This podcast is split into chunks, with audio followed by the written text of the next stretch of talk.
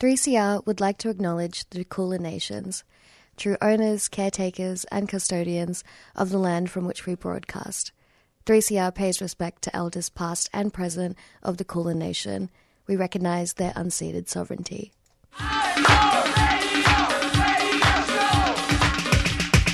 This is 3CR Breakfast. Oh yeah.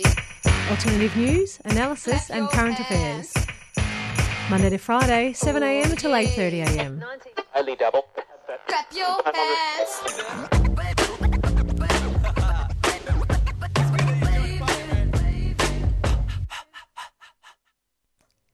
Welcome to 3CR Thursday Breakfast with me, Inez.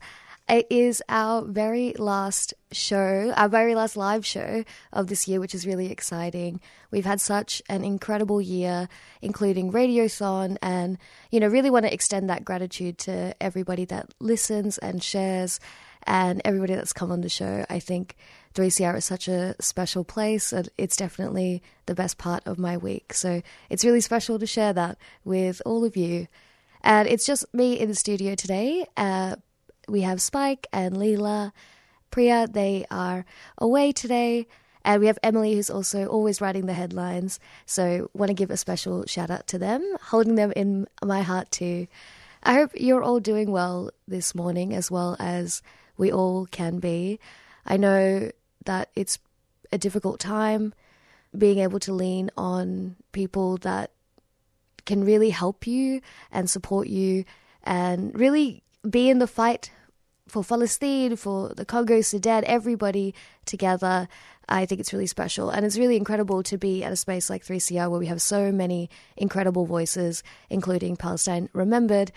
So, yeah, just want to note that as well. But yeah, we'll go to a CSA and then we'll get into the news headlines. Stand in solidarity with Palestine this Sunday. With the most devastating attack ever launched on the people of Gaza, it's time for all of us to stand in solidarity with the Palestinian people. Israel has waged war on the Palestinians for the last 75 years. The Nakba, ethnic cleansing, occupation of the West Bank, East Jerusalem, and Gaza. Israel has now imposed a total blockade on Gaza and declared war, stopping food, electricity, and fuel, and launching an all out attack. We have to mobilise to show our support for Palestine. 12 pm, State Library, this Sunday. Rally to demand freedom and justice for Palestine. No war on Gaza. Free Palestine Melbourne is a 3CR supporter.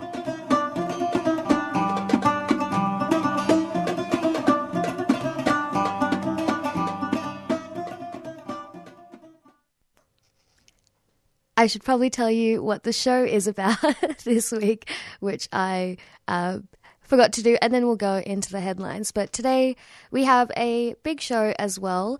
Uh, we first up have an interview that Priya did with Gumatj uh, clan elder Gayili Marika Yunupingu, who leads the Galupi, Galupa Safety House Suicide Prevention and Women's Shelter Initiative as part of the Galupa Homeland Project and the project is located on the Gove Peninsula of northeast Arnhem Land in Northern Territory and is focused on keeping women and children in Galupa safe and healthy through their connections to land and culture under the guidance of Yolŋu elders.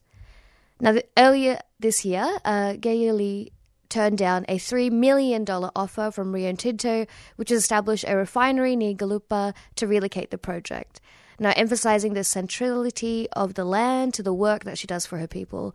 And Galupa remains sorely unfunded, and listeners are encouraged to chip into their Christmas appeal to build and maintain vital infrastructure to sustain this work into the future. And the next few interviews are about Palestine and the media and the arts. So, yeah, it's really nice that that has come together. So, first up, we'll hear uh, Spike's interview with Nick Chesterfield, who is a journalist and member of the Media, Entertainment and Arts Alliance Solidarity Group for Palestine. Now, this week, Nick had a conversation with Spike about the open letter written to Australian newsrooms by journalists to raise awareness of the pro Zionist coverage of the genocide in Gaza. Now, coverage that peddles the false narrative that there is a you know, a parity between two sides and only one side has the right to defend itself, uh, is soft on war crimes and human rights abuses. Nick also discussed the pressure exerted by editors to push a pro pro war machine, or what Nick has described as stenographers of genocide. And finally, Nick also discussed what an insurgent or more balanced media that reported the facts would look like. And then we have Noor uh, Abdul Latif, who is the founder and director of Unassigned Gallery. Unassigned Gallery was born out of a desire to give a platform to artists on the outside, as so often the art world feels impenetrable. And established in 2022, Unassigned Gallery is an artist run space that seeks to platform new and unseen talent in Naarm's vibrant art scene. Nanur is here to chat about the importance of amplifying artists' voices, what being a queer Muslim means to them, and finding joy and respite in creativity. And last but certainly not least, we have Sofia uh, Sabbagh, who is a Palestinian Irish artist, organizer, and educator who uses art as her ideal form of communication, expression, engaging, and mobilizing community. She engages with ecological and human stories to grapple with, you know, what it means to live on stolen land and resistance. Now, today she joins us to talk about art as resistance and protest, the targeting and killing of arts and media's workers in Palestine, Zionism in the arts and media scene, and what we can do about it. And now we will go to a CSA. I'll be back with the news. Wildlife Victoria is a non profit wildlife emergency response service dedicated to helping wildlife in need across Victoria. Our volunteers rescue and rehabilitate sick, injured, and orphaned wildlife. If you see wildlife that may need our help, on the road, in your backyard, or in the bush, please contact us immediately on 84007300. That's 8400 7300.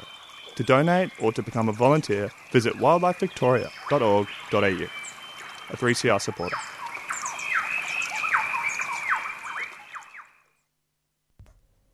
These are the news headlines for Thursday, the 21st of December.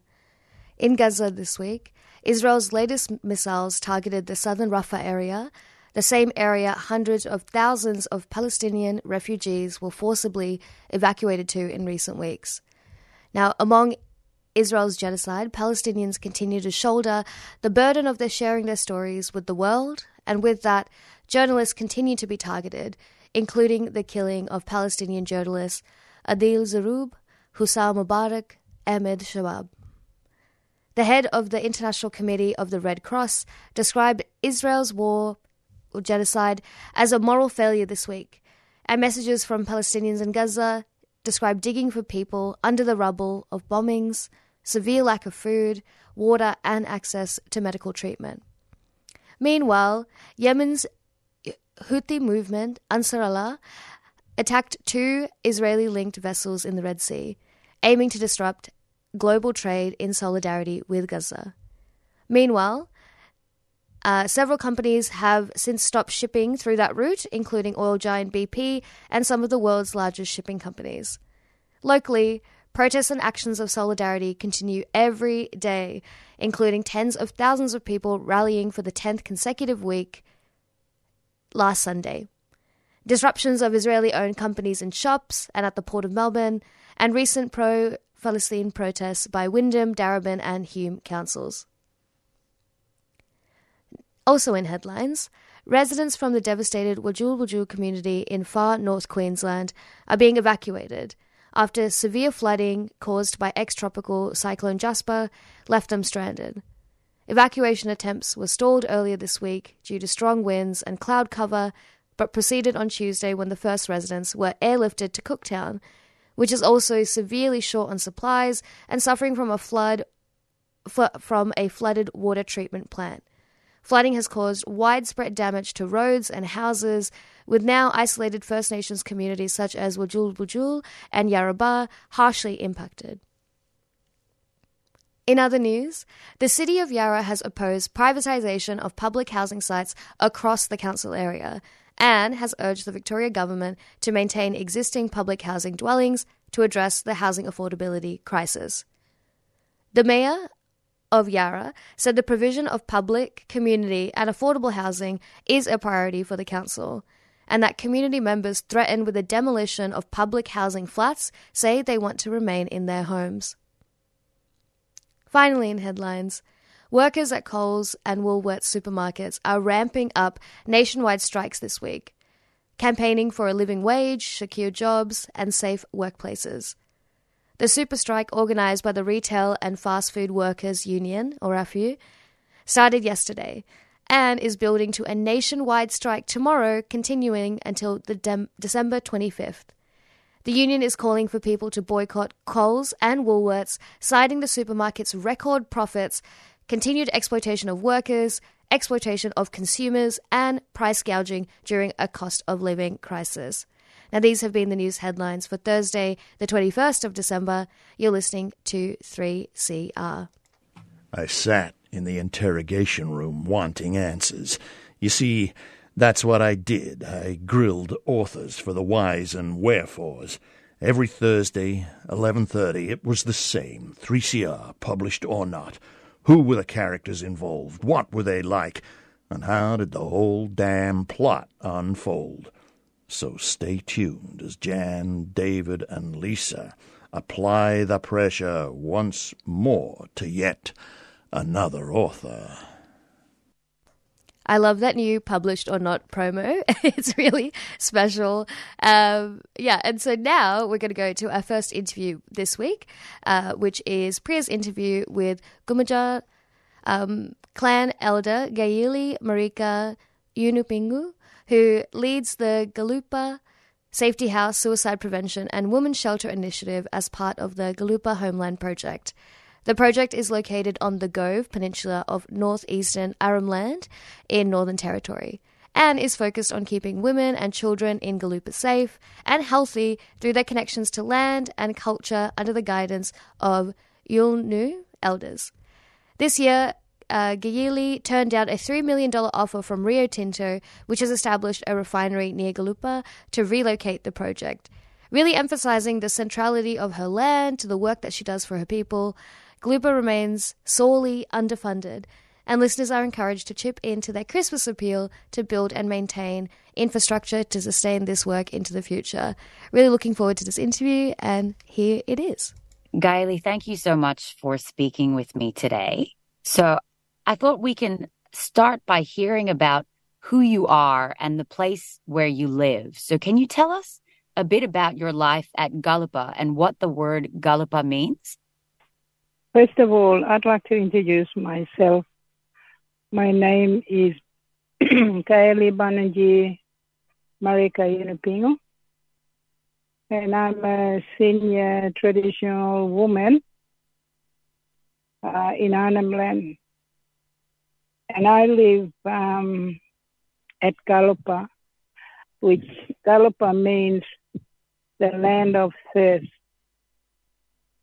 land with no water, land with no anything you can get. Um, that's what it means. And I live opposite the refinery for Rio Tinto. Across the street is a mining um, people that lives I live next to. And I have lived nearly 75 nearly 80 years with my husband um, here at Galupa. Uh, my husband left me because of COVID. Uh, he had COVID, so he left me alone here um, with my children, my dogs, and also I have worked with my husband and a small group of my brothers and sisters around these areas, like three areas, including the town itself, Colombo, Key Beach, Birritjimi, Wallaby Beach, and here.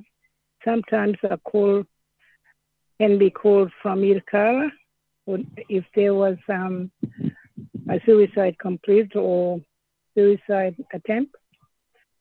I've worked with suicide prevention around here volunteer um, with the help of my brothers and sisters. And uh, from the highest rate of suicide to nil, we did our job. So we um still here, and we'd like to help. Um, we said enough is enough, so we did that.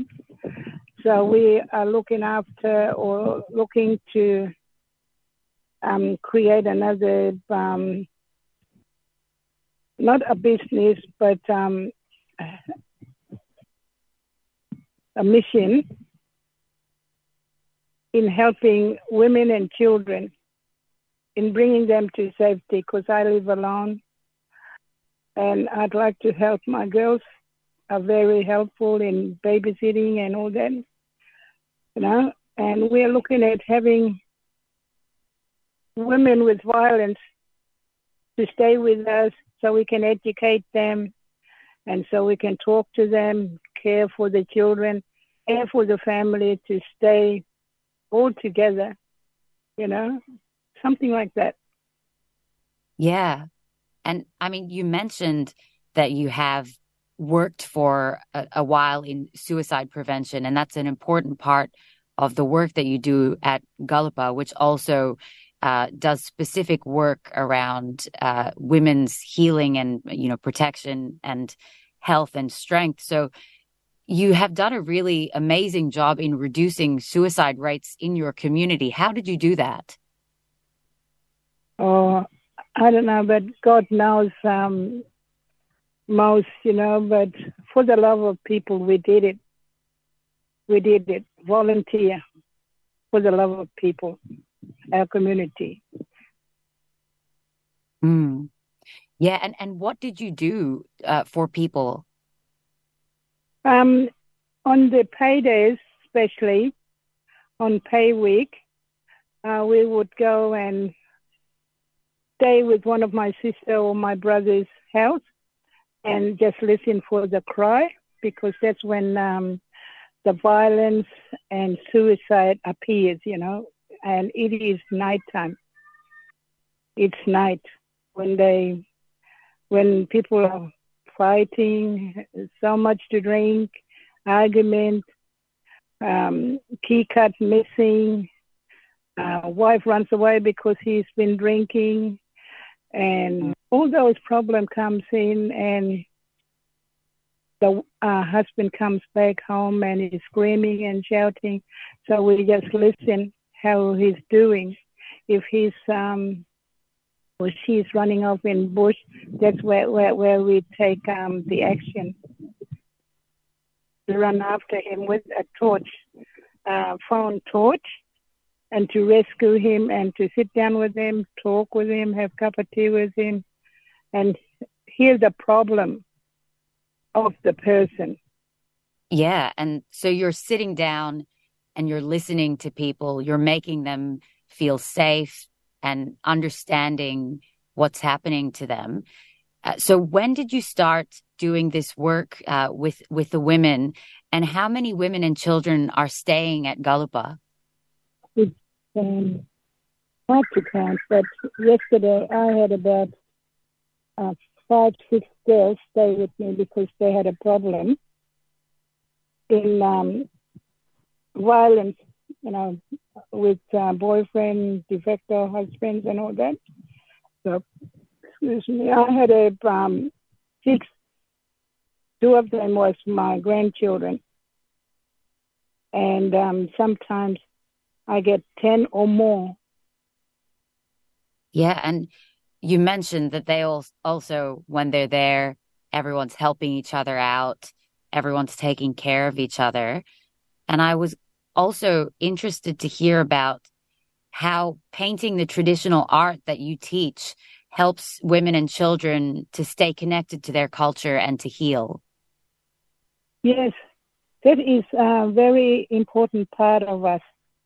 Um, because sometimes I see women come into um, my care to, you know, run away from husband or family, I know because they are interested in painting, and sometimes I see them uh, do painting around and to walk around in town selling.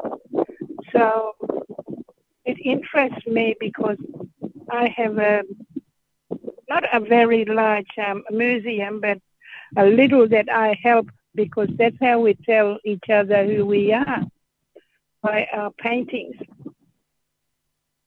That's the important part. I teach and they teach me. Even though I'm older than them, I still get um, taught what need, uh, what um, story they give me, or I give them story about painting, doing painting. Yeah, and I think what I what I understand from that as well is it allows them to learn about their culture, but also allows you to learn more about different things that they know that you might not know. Yes, because without the land and the painting to the land, we are nothing. So we've got to hold that the land, the painting belongs to the land, and us to show others who we are by our art.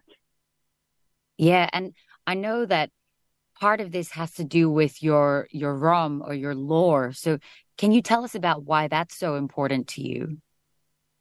Um, to me, I've learned from the day I was born to raise teenage and all that.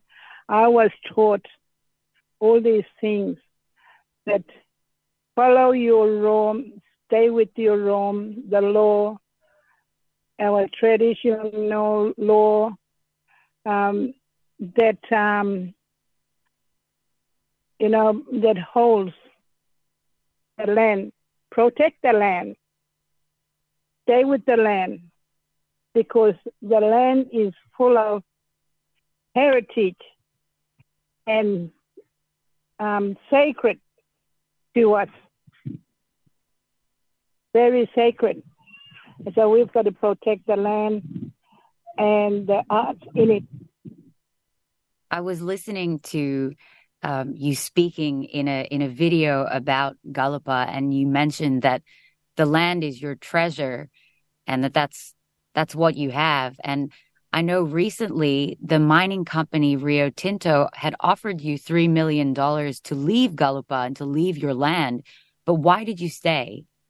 Um, yes, it is very like to me. It was like attempting a three million that offered Rio Tinto offered, and because I live in a tin house, and Rio Tinto said, "Here's three million, um, so you can build yourself a house and your family."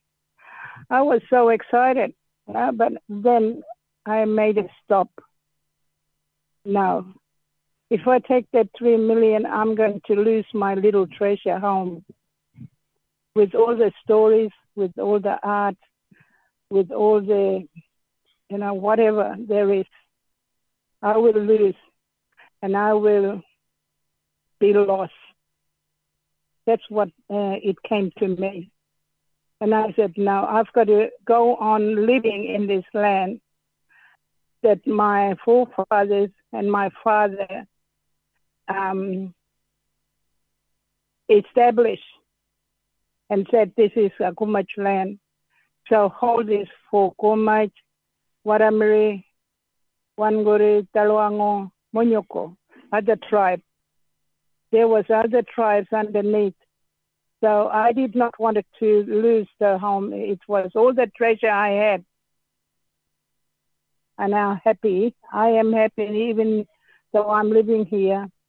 I still want to live on.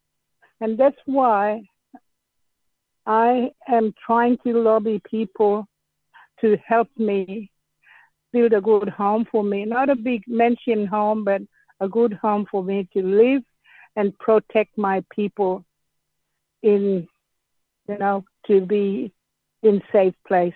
I mean, women and children. From what you've been talking about, being on your land and being connected to your land and to your culture is such an important part of making sure that your community is healthy and safe and strong. Yes, of course. And I want to see my community people and my family stay together and be happy and safe. Hmm. What is your dream for Galupa in the future? My dream for Galupa is like, you know, um, I dream of having a nice home, a nice home given to me. If somebody can recognize me that I'm a senior woman still living here, a Kumachelda, and doing my job for other people, you know, to see them happy and to live together, to see them live together and be happy. You know, all I need is um, protection from others and to help me with a good home or a demandable, whatever. You see, my people, my women come to me and children for safety. Hmm. Yeah, so that you can live safely and so that you can keep people safe in your home. Yeah, so when I leave, uh, I can keep the, uh, my family and my people safe. And when I leave, that's my biggest dream to see my family and my people, community people, safe, safe and happy and together. Is there anything else that you want to to tell me about or tell uh, our listeners about Galupa and about your work? I don't know who else I can run to for helping me and Galupa. But I have done a quite quite a you know a number of looking into like asking to fix my tap, fix my um, aircon, fix my you know whatever I need around here. But it's a bigger job with bigger money to look after the whole Galupa. We'll find out about where people can donate and we'll give that information to our listeners. But yeah, thank you so much for talking to me about this. Yes, it's um. Thank you for listening because it's like bringing something that's been hidden in me outside. Thank you so much for listening. You've just heard Priya's interview with Gumatj clan elder Gayili Marika Yunupingu, who leads the Galupa Safety House Suicide Prevention and Women's Shelter Initiative as part of the Galupa Homeland Project. The project is located on the Gove Peninsula on northeast Arnhem land in Northern Territory and is focused on keeping women and children in, in Galupa safe and healthy through the connections to land and culture under the guidance of Yolŋu elders. Now, this year, Gayili turned down a $3 million offer from Rio Tinto, which has established a refinery near Galupa to relocate this project. Now, emphasizing the centrality of her land to the work that she does for her people, Galupa remains sorely underfunded, and listeners are encouraged to chip in to their Christmas appeal, which we'll also link in our show notes, to build and maintain vital infrastructure to sustain this work into the future. And I think listening to the interview, what I really took away from it was, you know, that they do, Gayili does it for the love of people, for the love of community, and the land is the treasure you know protect and stay with the land and the art in it. And that knowing that the dream is for the communities in Galupa to say safe and happy and together um, i think that's really special. So definitely chip in to the christmas appeal. We'll put that in the show notes. You're listening to 3cr 855 am and it is currently 729 from a private life so public as the tabloids caught your tears being photographed How sad. How tragic. But it doesn't have to be that way on the Burning Vinyl Alternative Music Program.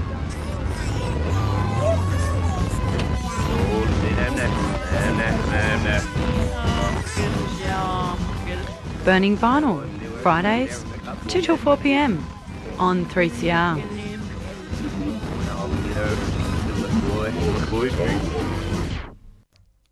And next up, we have the first in our kind of three series of interviews coming up about Palestine, media, and the arts. First, we'll hear Spike's interview with Nick Chesterfield, who is a journalist and member of the Media, Entertainment, and Arts Alliance Solidarity Group for Palestine. And they discuss the open letter written to the Australian newsrooms by journalists to raise awareness of the pro Zionist coverage of the war and genocide in Gaza. Now, coverage that peddles the false narrative that there is, you know, a, a parity between two sides and only one side has the right to defend itself is essentially soft on war crimes and human rights abuses. Nick has also discussed the pressure exerted by editors to push a pro genocide machine line, or what Nick has described as stenographers of genocide. And finally, Nick also discussed what an insurgent or more balanced media that reported the facts would look like. So let's take a listen. Today, we are speaking to Nick Chesterfield from the Media, Entertainment and Arts Alliance about the Australian media's reporting of the war genocide in Gaza and the steps that the MEAA has taken to raise awareness of the pro Zionist and pro Israeli reporting. Thanks for making the time to speak to us um, here at 3CR Thursday Breakfast, Nick. Thank you for having me on. I'll just um, make it, uh, just clarify, I'm not I'm a MEAA member, but uh, the organisation or the collective that's been formed is from the uh, rank and file MEAA members uh, for Palestine. It's not an initiative of the actual union itself. Okay, thanks for clearing that up. Yeah. right. So tell us about tell us a bit about the collective, the the the, the MEAA, I guess, solidarity group for Palestine. Yeah. So MEAA members for Palestine was formed um, as an active, not just journalism solidarity, but media workers in solidarity with our colleagues in uh, Gaza uh, who are being assaulted daily by the Israeli war on civilians uh, there. And it was basically a initiative that was brought about to, you know, expose the the propaganda instruments and the ways that Australian uh, media, entertainment, and art spaces have been co opted by uh, extremely powerful and silencing Zionist voices against uh, not just Palestine, but uh, all Indigenous perspectives in solidarity with Palestine.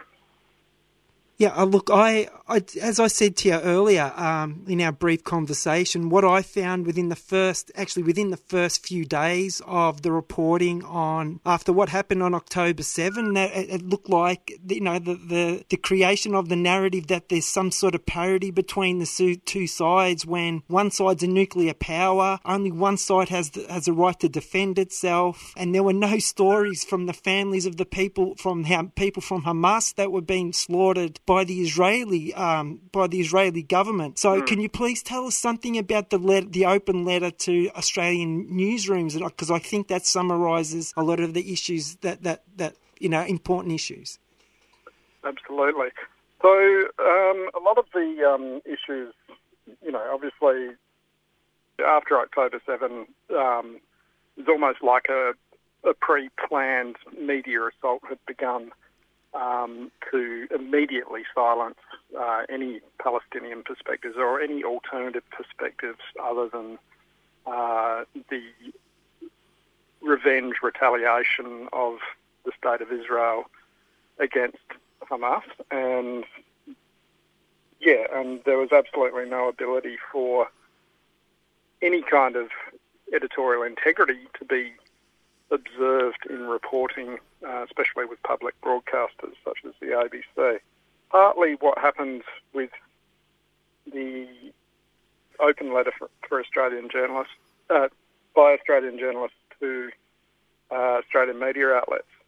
That was born because a lot of people, a lot of working journalists could not were not able to sign the MEAA members for Palestine letter. They were threatened with workplace sanction if they tried. So it became a very methodical letter that was basically put together by a cross workplace group of which MEAA members for Palestine was part of.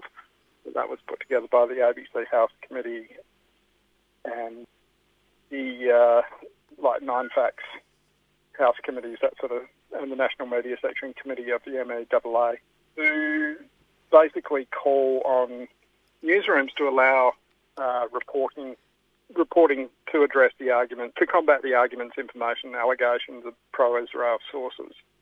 So we we were hoping that Australia Australian newsrooms would be able to treat this with, and we call you know we were calling for newsrooms to allow reporting with reasonable scepticism and burden of proof, and to quote the letter, rather than allowing its journalism to uncritically replicate Zionist talking points and unproven speculation.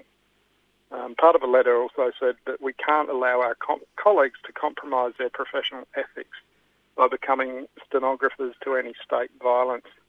Media holds a serious responsibility in guiding the terms of public discourse and understanding, and our colleagues must be supported in performing this role with journalistic clarity and moral integrity. So, this was obviously a letter that created a lot of pushback from the usual suspects, where they um, described anyone who was involved in the signing of that letter, and you know, there's over 500 journalists involved uh, who who did go on to sign, and you know, edit- editors basically made a very biased call, uh, very lacking in editorial independence, actually, um, to ban all signatories to that letter from reporting on anything to do with Palestine. So, what does that tell us about the state of the Australian media? I mean, the, the political economy of, of, the Australian media, when even, I guess, as a public broadcast. Public broadcasters in the past have had a better a better reputation with reporting these these sort of I guess international sort of politics, but it, it seems like I, I, guess I had no idea how blatant the pressure was on journalists to report in a particular way. Well, I think what this has shown is basically the mask has slipped. Um, Australian media, Australian colonial media, has always been complicit in colonisation's worst excesses. Uh, it's been complicit in the colon- colonial projects from day dot. Yeah.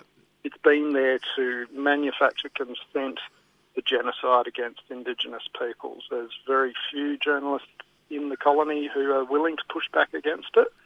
Um, there's certainly a growing number, as this letter has demonstrated, and that's that's a positive thing. However, it really shows that there is no integrity in the coloniser media space. Most of the the people, like you know, the I'm not going to name names for 3CR's protection here, but um, you know, there's there's a lot of the uh, editors involved who were um, regular um, uh, recipients of Israeli Zionist largesse in terms of uh, the free press trips paid for by the Israeli Ministry of Foreign Affairs to Israel, to which are propaganda junkets, which include nice little Dead Sea mud resort tents. And these people are so blatantly compromised by pro Zionist propaganda junkets that when they call for editorial objectivity, they're, they're just demonstrating that they're just, you know, they're complicit colonisers. They're complicit with genocide and they've got no uh, qualms about showing it that that whole the whole notion of objectivity objectivity's lost all meaning. Then the whole uh, whole idea of balance has completely lost all meaning. Well, balance has always been in the Australian media landscape about predicating what's called both sidesism, where you provide equal voice to the voices of perpetrators and victims in human rights abuses, where you you give weight, you give equal weight to the voices of the powerful. Theoretically, give equal weight to the voices of the powerful, uh, to the voices of the disempowered and disenfranchised. Now, as we all know, that's simply not true.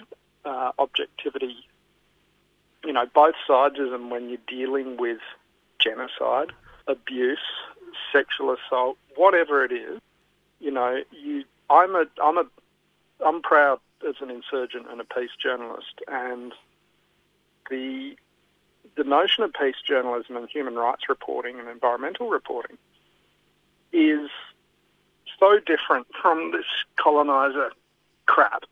And it's basically, we give equal value to established, credible, fact based reporting. Now, there is, we both sides facts only. So we give equal voice to the facts. We don't necessarily give equal voice to a propagandistic outlet. There's there's no need to do both sides if you're doing proper journalism. You know, if you've got claims of propaganda by both sides, including insurgent sides, then your responsibility as a journalist is to verify it and report it. Now, if it's unverifiable, don't report it. But the problem is, is these stenographers of genocide are only uncritically repeating the, the talking points in the public affairs. They're public affairs units for genocidists. For the So- war machine, basically. Yeah, yeah, and that that's always been the case with coloniser media. Um, but what this has shown is that people are so unafraid, and they talk about, you know, the business models of journalism falling apart, and you know, people's people not engaging in traditional media and legacy media, and you know, people's jobs being under threat. The business model of traditional journalism in this colony is under threat because people cannot trust it. Because, you know, younger generations especially are just seeing straight through the propaganda. I guess my next question is so, what does a more, for want of a better way of putting it, a more ethical, I, I, think you use the word uh, when you des- to describe yourself, insurgent. Um, what does that look like? What does a, a- more balanced in terms of speaking up for the people that for the people that have been attacked, for the people that have been disempowered and silenced for years? What does that look like? One of the most important things that we've pushed for with the MEAA Members for Palestine letter and initiatives is simply for the journalism code of ethics to be stuck to and the traditional the traditional ethics of journalism, you know, the you know, facts need to be verified. Facts, you know, you can't repeat propaganda. You need to correct mistakes. You need to give access to the victims' stories. Right? So that that's a fundamental thing is just to stick to the core ethics of real journalism. That's not much of a big ask. However, I don't think the colony's journalism is capable of that because people are too comfortable. They don't have lived experience of living as a marginalised community under repression. What a great point. Sorry to interrupt you, Nick, but that is mm. such an important, important point. Thank you for mentioning that. Yeah. So, and this is fundamental to why Australian journalism is the way it is. Overwhelmingly, and, and this is partly the way of hiring, this is partly the way of people getting their foot into the door of the media. Traditionally, there was only access.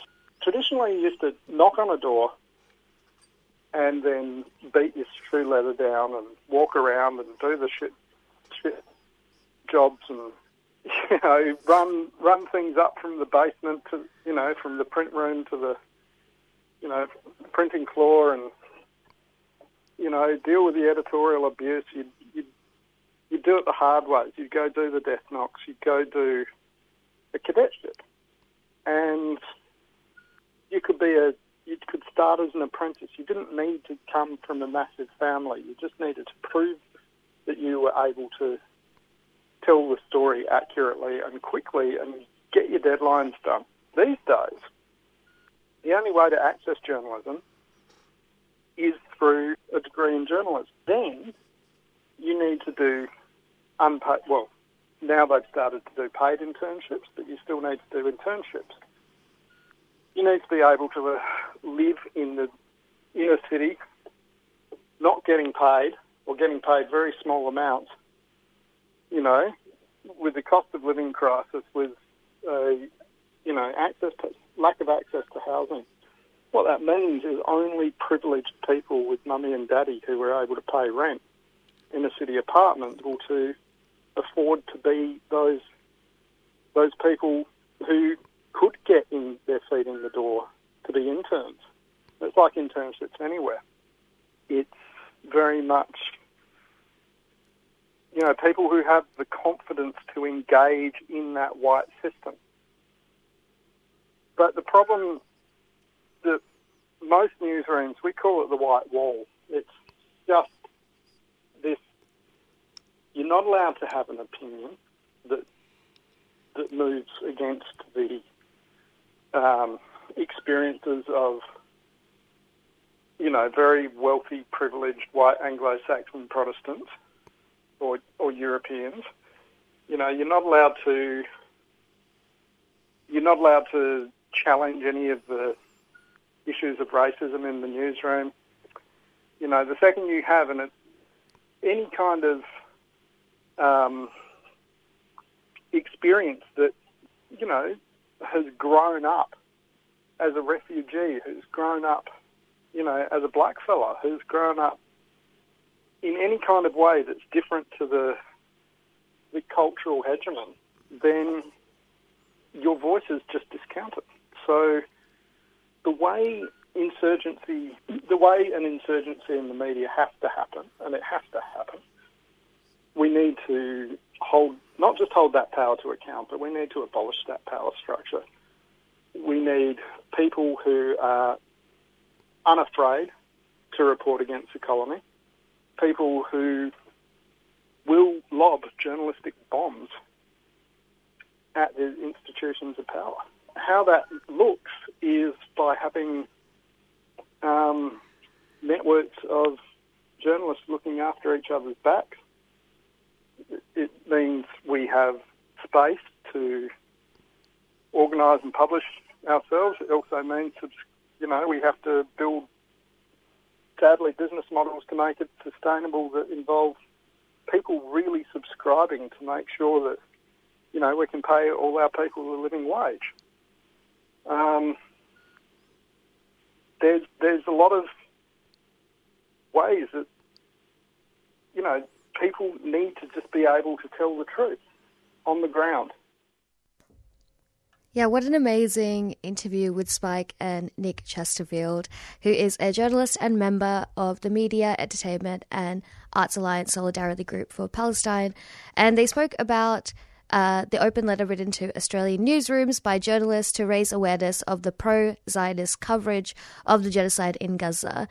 And the coverage that really peddles both sidism, which is null and void when a lot of these editors are also going on press trips to so called Israel who are blatantly compromised by Zionist propaganda.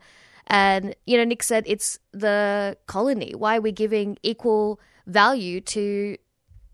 Why are we giving equal value to this? We don't do it in similarly with sexual assault, but um, or right now with like human rights abuses or environmental issues or genocide. Um, and yeah, he also brought up a really great point about who is in these newsrooms. It's about journalists who could do unpaid internships in city apartments, who could actually afford to get their foot in the door and are happy to play into the white system. So I think it's really fantastic to see what it is like in a newsroom, what these journalists have written a statement about. Um, but yeah, and we'll also link the MEAA statement in our show notes as well. You're listening to 3CR 855 AM.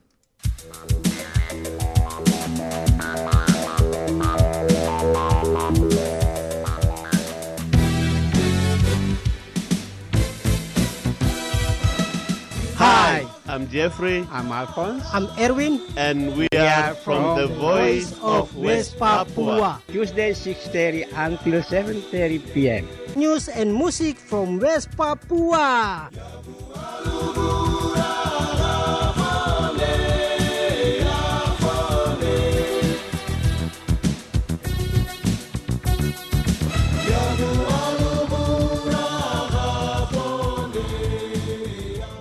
Private life so public as the tabloids caught your tears, being photographed. How sad. How tragic. But it doesn't have to be that way on the Burning Vinyl alternative music program.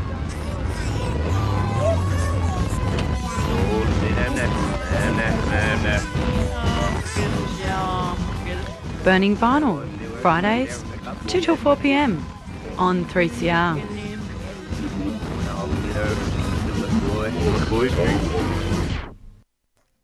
And now we have a very sweet special interview with Noor Abdul Latif, who is the founder and director of Unassigned Gallery, which was born out of a desire to give platform to artists on the outside, as so often the art world can feel impenetrable.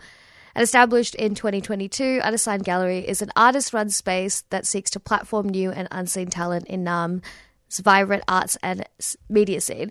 And Noor is here to talk, about the importance of amplifying artists' voices and what being a queer Muslim means to them and finding joy and respite in creativity. Thanks so much for joining us here today, Noor. Thank you for having me. Oh, so special. What an honor. Um, well, maybe, Noor, can we start off by telling our listeners a little bit more about who you are? Yeah, of course. First, I want to say I'm on the tram to work, so it might be a little bit noisy That's behind me. um, so, yeah, I'm Noor. I um, am the founder and director of a little tiny gallery in Brunswick called Unassigned Gallery, um, and I also work part time in the arts and occasionally teach year 12, which I love. So I feel like I do a lot, but my big passion is the gallery and what I do there. Um, and also, it's very important that I say I have a really cute dog called Monty, and he just gets his dog. Very that's like sweet. that's my like highlight of my everything that I do. yeah, that's really special. I think it's nice to have um, someone that you can hold, yeah, like d- dear close to your heart as well. Yeah. Um, I'm also interested in how the unassigned gallery was born because, you know, from everything that I've read and I visited there too, because it really, it really centers ad platforming voices that are so often marginalized in the art scene, which also often feels really like elitist and classist and impenetrable. So, yeah, what are your thoughts on that? Yeah, so okay, it's been so I'm I've wanted to do this for like ten years Mhm. and but it had always been kind of a fantasy idea and like a oh I wish I could do that, I wish I could have a gallery. Um and yeah, it always felt like people like me could never do something like that and it it, it is so elitist and classes that it, it just felt like it wasn't for people like me. Um, and it was always in the back of my mind that it was just something that I wanted to do. But a couple years ago, like, the gallery's been open for a year, so maybe like three or four years ago. Mm-hmm. I don't know what it was, but something shifted in my mind where it was like, I kind of was like, it doesn't actually matter if it's not for people like me. I can do it anyway. Like, why not? Like, I'll just figure it out. Um, and so I had one thought going in was that I just wanted to create a space that, uh, like, a little 15 year old queer Muslim version of me would have needed. Um, because, you know, like, 15 years ago, I think the art world was a bit more exclusive than it is now, and it already is so exclusive. Um, so, yeah, I went in with that idea and um, kind of was like, you know what, I don't care what happens, as long as I can create a space that I feel like would would have been good for that younger version of me, then I'm happy. And um, I, I'm kind of, I know it's like, it feels kind of shocking to me, but I know it shouldn't be, but it turns out that so many people need that space. Yeah, a hundred percent. I think it's really special that you were like, I want to make this space. It, I, I can't see it around me. And then so often when you do create spaces like that, other people come to it and they're saying, I needed that too. Um, yeah, it's so crazy. It's like completely blown my mind how many people can resonate with the space and connect and feel at home with the space. Um, but then also from having my gallery, it feels really amazing getting to know other spaces that are like also new and doing the same thing. And it feels like it feels like a real honor for me to be able to share my gallery with other um, other people who are doing the same thing. yeah, like building solidarity with the communities around you. I think that's really Yeah. really special. Um, yeah, yeah, I think you know, noting on, I guess the topic of maybe marginalization, even with a lot of the discussion around what's happening in Palestine, and you know, artists that are standing up and say, uh, yeah. Saying what they should be saying, um, but there's also a lot of discussion around, you know, these artists should just like stick to what they're good at, and suggesting somehow that like art should be apolitical. But we also know that art is a form of protest. Even being an artist who, yeah, is like a queer Muslim is also a form of protest by existence and being in the space. So I'm interested to, I guess, know your thoughts around it about like artists, people saying that artists should like stick to what they're good at and also art should be apolitical. I re- yeah, I completely disagree with that. With the idea that art should be apolitical, but um, on that note, I, I I think that everyone, no matter what you're doing, needs to be talking about what's happening in in Palestine, and um, so I would say the same for any other career. But I definitely think artists specifically, like we've built a platform um, by sharing our thoughts and our voices. Like that's what art is, right? Like it's not it's it's just not like it's not apolitical. Um, and I think it, it it feels really hypocritical for like to see artists who refuse to say anything about what's happening. Yeah. It, it feels like you know you've built your platform around your voice and how important it is to share your voice, and now you're not using it. And I think also for me, with the gallery, like it would feel it would be really hypocritical if I wasn't using the gallery platform in that way. I feel like I've got a big platform that I can use um, and educate people, or even just kind of like um, just like let people know that it's it's okay to talk. Like there's um, there's like a bunch of galleries in Melbourne and well, actually all around Australia, but specifically Melbourne. Um, that have like gotten together to make a statement supporting all the artists who are being who are actively talking about what's happening because there have been so many spaces that are trying to silence them. Mm. That's so So I feel like- important. Yeah, yeah. I um there have been a lot of art spaces that have been trying to silence their artists.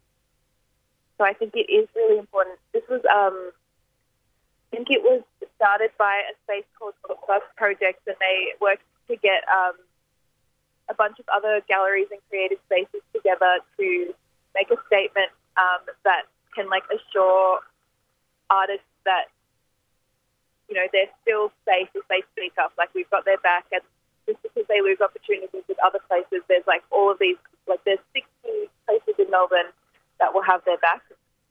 Yep. That's that's amazing. Yeah, we could definitely put it in our show notes as well. Um, yeah, if you want to send it through, I could definitely do that. Yeah, that would be amazing. Yeah. Yeah, hundred percent. Yeah, well, coming up to I guess the end of the interview now, because I know that you're also on a tram to work. Um, I know that you know a lot of the time when I think about creative spaces or places that are for community and protest and joy, um, I always think of Adrienne Maree's Brown's and pleasure activism and she describes it as like the work that we do to reclaim our whole happy and satisfiable selves from the impacts of delusions and impact of oppression or supremacy. So I guess how does creativity and joy in community spaces really play into your life during times of collective grief, particularly right now? Yeah. Oh my gosh, that's such a good that's such a good question and such a good reference. So I have so many different things I want to say for this. Mhm. Um, so specifically, um, specifically for you know times like right now, I have found it's so important to open up the gallery, um, like actively open it up as a safe space for people who just want to come together and be not okay together, and that's fine. Yep. Um, it feels really beautiful to be in that community of other people where you can just be not okay and you can just share the space together. Um, Yeah, the hundred other percent.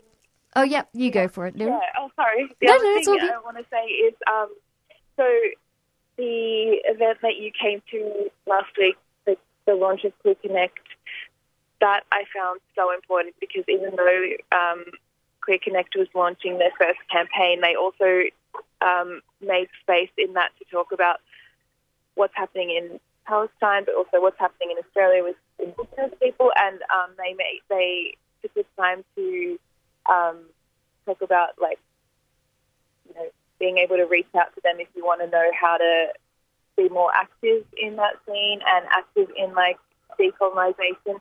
Um, so I think having a community space or just being in the community it is just really important to be um, like it's not for me. It's not like when you enter the gallery, it's like oh everything disappears. Yep. So it's it's not like that kind of space. It's like really important that um, yeah we're all still talking about what's happening and yeah using kind of like that social power like when we're together.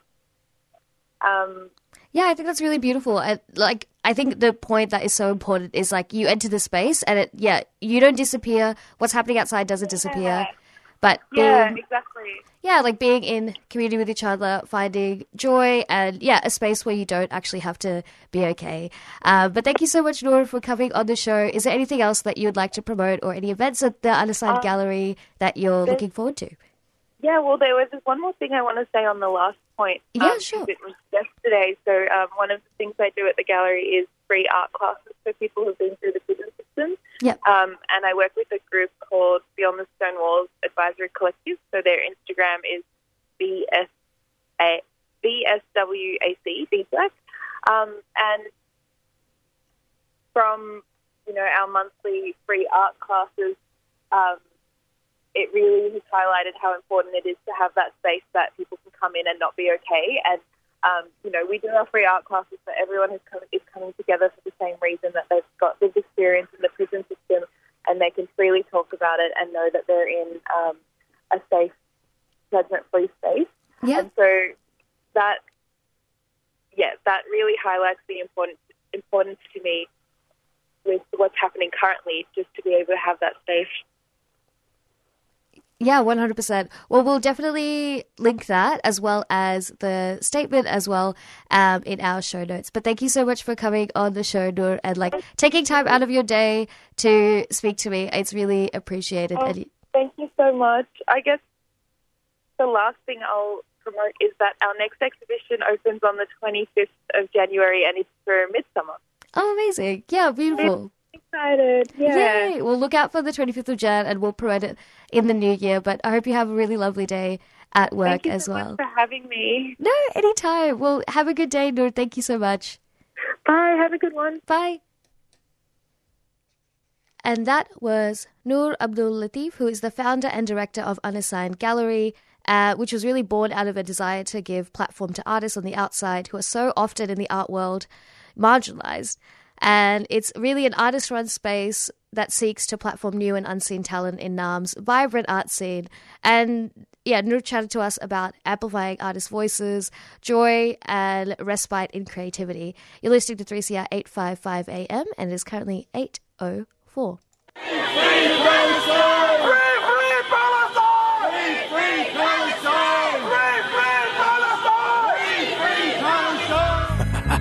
Let's make history. Oh. Motorcade for Palestine. We will be back bigger and louder at 12 pm on the 23rd of December. Meet opposite Fawkner Cemetery. Our calls will echo through the streets to show that Burn City stands and drives for Free Palestine. Join the Sit Intifada, Free Palestine Melbourne, Black People's Union, Renegade Solidarity Audio Force at 12 pm on the 23rd of December. Follow Renegade Solidarity Audio Force on Instagram for more information. Motorcade for Palestine, a 3CR supporter. You can try to avoid us, but it's pointless. You can never avoid the voices of the voiceless. Salam be hamegi. This is Jahan Khonlu from Salam Radio. Tune in 4 to 6 p.m. every Sunday on 3CR for a wide selection of modern music from the greater Middle East and beyond. We feature guests both locally and internationally based to help bring new sounds to you. For more information, please follow our Instagram at Salam Radio Show. So tune on in. And now we have our very last interview of today with Sofia Sabbagh, who is a Palestinian artist, a Palestinian Irish artist and activist who uses art as an ideal form of communication, expression, and engaging and mobilizing community.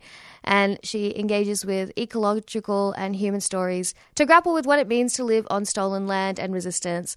And today they join us to speak about art as resistance and protest, the targeting and killing of arts and media's workers in Palestine, Zionism in the art and media scene, and what we can do about it. Thank you so much for joining us here today, Sofia.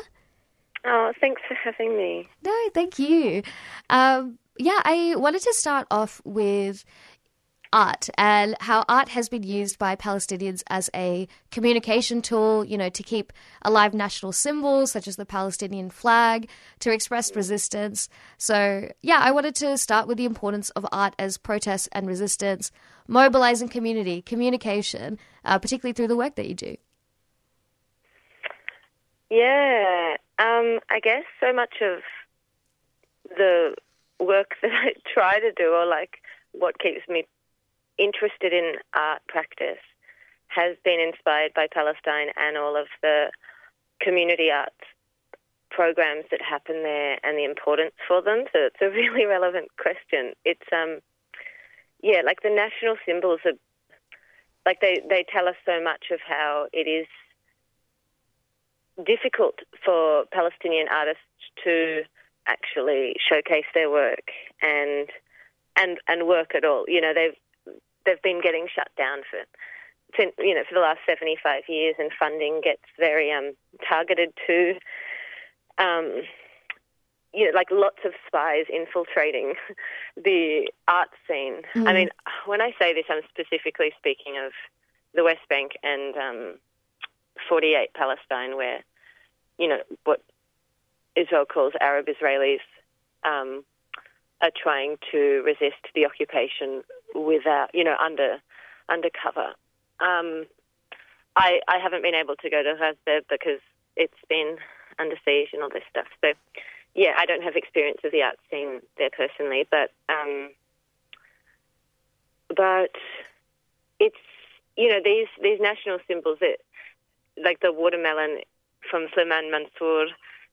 It's because he couldn't put the flag up with his art exhibitions, and and I think these kinds of little symbols are just tiny windows into the big world of poetry, theatre, arts that has been practiced in Palestine for a really long time. It's kind of you know, amazing that they're being showcased so much, but also important to remember there is so much more um, to the culture sometimes. Yeah, of course. Yeah, remembering that there's been so much more. Um, yeah, continue. Sorry, Sofia. Oh no, you're right. Um, but yeah, there's heaps of theatre, like the Jenin Freedom Theatre Company, that's just been um, raided and shut down recently by the IDF, um, which is really devastating, and I can imagine would be scaring a lot of the other arts organisations that are still functioning around the West Bank.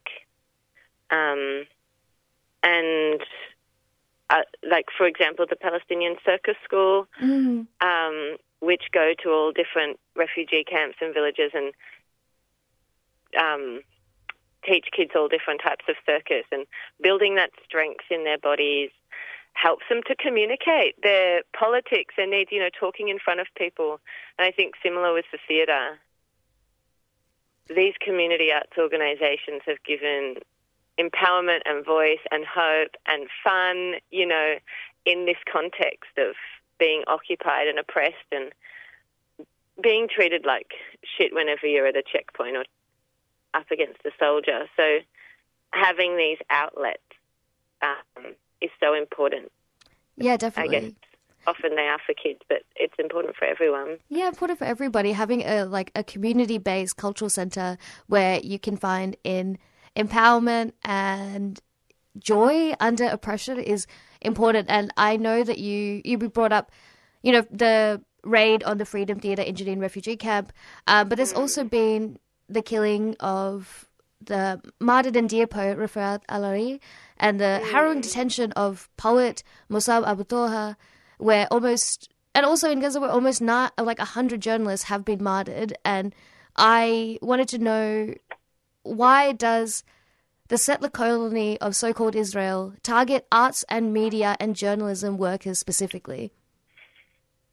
Well, yeah, for a long time they have been. I guess um, up until now, so much of it has seemed to be to just really crush any kinds of hope. You know, it's like someone's putting on a play. Why would that be such a security threat? Um, and yet it makes life feel more difficult. It, it, you know, it it makes people give up in terms of or you know there's no point or something so there's definitely a kind of psychological warfare about targeting the arts um, and then there's obviously also the um, the overall sorry i just thought of two things at once and then it kind of they kind of cancelled each other in my mind No, that's fine. go go for the two thoughts. My brain always does the same thing.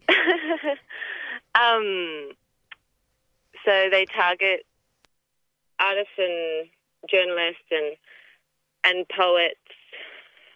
Um, I guess in terms of international solidarity, they've been pretty powerful at engaging people with Palestine. And one one other part of Israel's occupation, you know, as alongside the psychological warfare, is cutting off ties from you know, the West Bank or Palestinian um, uh, titled events and culture, cutting off those ties with um, the rest of the world. Like you can see that with the economy, um, how Palestinian businesses they cannot sell to places outside. Like it's really hard for um, artists to have international recognition because they can't tour very easily with their um, art. You have to apply for a visa and this and that, and um, and they often get rejected. So there's definitely a big kind of pressure for Palestinians to not get internationally acknowledged, and that, I mean, as well, that's psychological warfare because you just Yeah. feel like you're in a um, underground world where no one knows about what's happening in Palestine. But um, but also, yeah, that does reduce international solidarity and recognition, and Israel can continue to.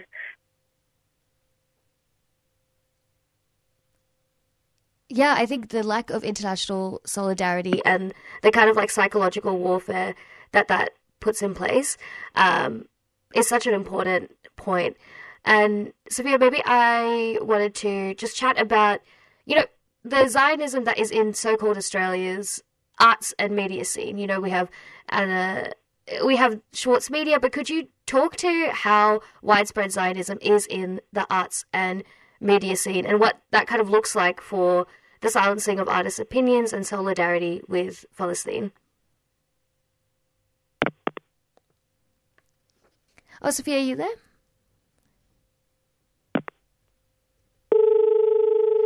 Okay, just bear with us one second.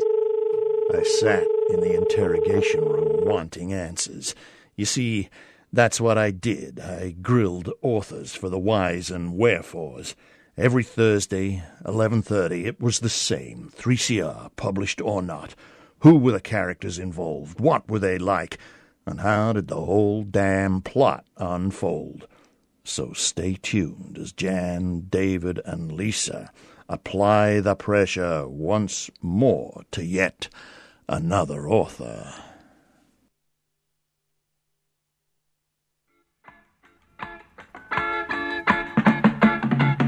Do you have a few children's picture books or footy boots that your kids have outgrown but want to find them a loving home? Well, drop them in at 3CR and put them in the Books and Boots bin. Books and Boots regularly sends pre-loved children's picture books and sports footwear to remote and regional First Nations communities and children across the country. Contact us at Books and Boots or go to the website www.booksandboots.org.au. We love a good book.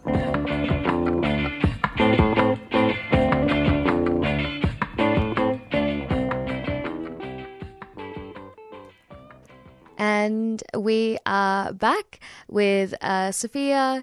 It wouldn't be community radio with a bit of technical issues sometimes as well. But yeah, I will just re uh, reach out about the question. So, Sofia, I wanted to ask you about the Zionism in so called Australia's arts and media scene, you know, from Schwartz Media, Best and Family. Could you speak to how widespread Zionism is in the arts and media scene, particularly when it comes to the really strong silencing of artists' opinions and solidarity? Yeah. Um, so Zionist organizations have been funding so many arts organizations. And it has definitely, I mean, at the moment, we're seeing them not able to make meaningful statements in support of Palestine and in support of their artists who are wanting to support Palestine, if for risk of them losing their funding. And yeah, the fact that this kind of long term funding by Zionist bodies is putting putting this pressure on them so that they can't break ties with Israel. I find that really sad. I feel like they've got a duty to their artists being able to voice their opinions, and they've got a duty to the fact that there's a genocide happening and maintaining ties, just like the government is, with pro Israel um, bodies, is contributing to this colonial project that allows you know, it's not just the genocide in Palestine. It's it's being complicit in the colonization and genocide of indigenous people all over the world, and and the fact that Zionist organizations are so, you know, behind the scenes, influencing so many of these art spaces is quite unnerving. Um, so you've got, I mean, Schwartz funds um, you know, even 3 Triple R, Footscray Community Arts Centre, um, Malt House, um, ACCA, they fund all, a lot of the museums, right. TarraWarra Art Museum, they fund a lot of these big art spaces, community art spaces, and also there's the Zionist um, law firm that have been providing a lot of free legal aid that have been pulling out from working with NAVA, so NAVA spoke out, well, not spoke out, but supported the artist's letter in support of Palestine that I forget the number, but so many artists signed. Yeah. And um, and of course, a lot of these Zionist funders were not impressed by it and were like, you know, October seventh, October seventh. Um, but NAVA, who's if you're not aware of it, uh, they're like a um, they provide um, insurance for artists and, and support in all sorts of ways. Yep. Um, so yeah, they're, they're standing by the artisans, so they've lost this pro bono um, legal aid because it was coming from Zionists, and that's great that they can still function as an organisation, and that they're not afraid of losing these ties. But obviously, a lot of other art spaces are they feel too dependent dependent on them. Um, and I guess you know, with the Besen family funding the Collingwood Arts Centre, that's another kind of funny example where they've they own so many of the buildings along Gertrude Street, and including the high rises that are going up. One of them next door to um, Collingwood Yards, and so funding the art space at Collingwood Yards is upping the market price of the big high rises. Wow. And of course, a lot of the artists won't be able to afford, you know, not to make assumptions, but a lot of the artists, you know, they're, they're people of colour. They and and in the Collingwood flats as well as the Yep. Collingwood flats are getting um, turned from social housing to like just bullshit expensive housing. Um, a lot of artists and people of colour won't be able to afford living in Collingwood more and more. Yeah. And part of that gentrification is on the backs of these people of colour and, and these artists. So Yeah, exactly. there's a whole lot of layers of the um, the impact of this of this funding and and and of course it does help to normalise Zionist opinions in arts, culture, news spaces Yep. in a, in in Australia. You know, it's and I feel like you know, Australia is a colonial country. It's in a lot of Australia's interest to be Zionist. You know, to oppress um, the resistance movement of Indigenous people all over, not just Palestinian, and especially at the moment when there's so much actual hope Yes. among Palestinians. You know, it's not just oh, this is my this is my culture. We've already been genocided, and now I'm going to share it with you. It's kind of like no, we've actually got hope to live in Palestine again, and I feel like that's where you know the Palestinian art movement is actually more threatening to Zionist colonial bodies. It's this actual. There's actually, you know, Palestinians haven't stopped believing that they'll return. I mean, a lot of them. Yep. Um, Yeah, I think it's So- really, I think it's really special that you have brought it up. It's similar to, you know, um, earlier we had an interview with Spike and Nick Chesterfield uh, about the MEAA statement, and they were talking about what it's, you know, the who is actually in newsrooms of journalists, who is in these, uh, like, as you mentioned, like in these art spaces where we have people who can only afford to do unpaid internships on their parents' money, um, who can only afford, you know, the highest rent in Colli- yeah in Collingwood. Um, it's kind of, yeah, it's the gentrification of the entire industry, but it's such a blockade on even who can even enter or or be voiced, and even the psychological warfare of Palestinian artists um, in Palestine who don't get the support and the voicing that they really should. Um, but yeah, we are running out of time, Sofia. I'm so sorry. But lastly, could you tell listeners a little bit more about, you know, what arts and media workers can do to show solidarity with Palestine and take action to get Zionism out of the arts? Yes, I. I mean, I would love to see arts organisations boycotting Israel. I feel like, you know, it's not actually that radical.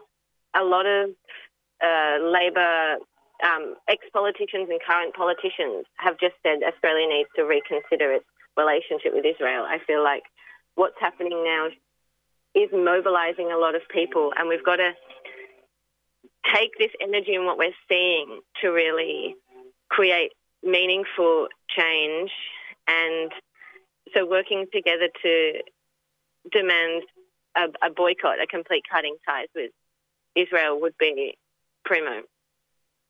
Yes, 100%. Uh, thank you so much, Sofia. This is such an enlightening, important interview. Um, and it kind of ties into similar interviews that we've had earlier today about, you know, from Nick Chesterfield about MEAA journalism, Noor from Unassigned Gallery about, you know, spaces where community can feel seen. And, you know, what you've talked about is how widespread Zionism is in the arts and media scene. And really, there is hope and uh, there's lots that we can actually do and that we're not powerless to, yeah, not do anything. But thank you so much for coming on the show today, Sofia. Really, really appreciate it. Thanks, Inez. Great interviewing. Oh. Bye. Bye. Thank you. And that was Sofia Sabbagh, who is a Palestinian Irish artist and activist who uses art as her form of communication, expression, and engaging and mobilizing community. And they spoke about art as resistance and protest, the targeting and killing of arts and media workers in Palestine, and Zionism in the arts and media scene, and what we can do about it. Australia's energy market is broken. Right, but CoPower gives you better energy? Nope, no retailer can control where the electrons they buy off the grid come from. But as a CoPower member, you can vote on where 100% of revenue goes. So instead of corporate profit, your energy bill builds the world you want to be a part of. That's cool. Learn more about the solidarity economy and CoPower today and take the power back. Victorian energy fact sheets and basic plan information documents are available at cooperativepower.org.au. For clear advice on the right plan for you, contact us on 03 9068 6036. A 3CR supporter. So this is our very last live show of 2023. What a important important year for building connection, building solidarity, and I think alignment for a lot of us. And for today, we just go through what we spoke about today. We had uh, Priya's interview with Gumatj Elder, Gayili, um, Marika Yunupingu, who talks about the Galupa Safety House and Suicide Prevention and Women Shelter Initiative. Um, as part of the Galupa Homeland Project, where they spoke about, you know, the land as your treasure and protecting it, and how it's there's a focus on keeping women and children in Galupa safe and healthy through their connections to land and culture. And you know, Gayili actually turned down a three million dollar offer from Rio Tinto, and it's still incredibly so like solely underfunded. So please chip into their Christmas appeal, which we'll link in the show notes. Then Spike's interview with Nick Chesterfield, who is a journalist and member of the Media Entertainment and Arts Alliance Solidarity Group for Palestine, where they spoke about both Zionism, pro Zionist coverage in the newsrooms, you know, st- stenographers of genocide. And Nick also discussed what insurgent or more balanced media and reported facts would look like. And then we have Noor Abdul Latif, who is the founder and director of Unassigned Gallery, uh, which was born out of a desire to platform artists on the outside. And they spoke to us about amplifying artists' voices, what being, you know, a, a queer Muslim means to them, and finding joy and respite in creativity. And lastly, Sofia Sabbagh, who is a Palestinian Irish, uh, Palestinian Irish activist, organizer, and educator who uses art as communication, protest, resistance. And they also spoke about the targeting and killing of arts and media workers, what resistance means in art and Zionism in the arts and media scene. And to round it off, I'm just going to go to a song by Palestinian artist uh, Kukyam called Ya Rahin Al Quds. And it's about um, you know, drawing a lot of inspiration from old Palestinian folk songs to recently. So take a listen and tune in to summer programming, which will be playing over summer. Thanks for listening. يا رايحين عالقدس خذوني معاكم حبيبي ضايع كلبي وأنا كلبي بهواكم. دوكوا من باب العمود بلش الكيتو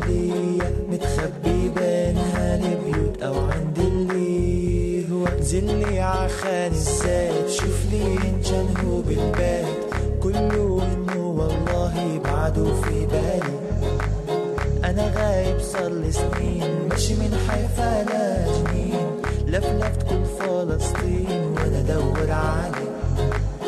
آخر مرة شفته غنيت له عالشباك كم غاب البدر وراحت نسيتني البلاد أول مرة من فترة بنزل عالبلد راح كله اني رجعت له. للأبد يا رايح يا رايحين عالقدس خذوني معاكم. حبيبي ضايع كلبي وأنا كلبي بهواكم. ذوقوا من باب العمود بلش الكيتو ليا متخبي بينها البيوت أو عند اللي هو شفته بخان السلطان بتمشى وهو طربان.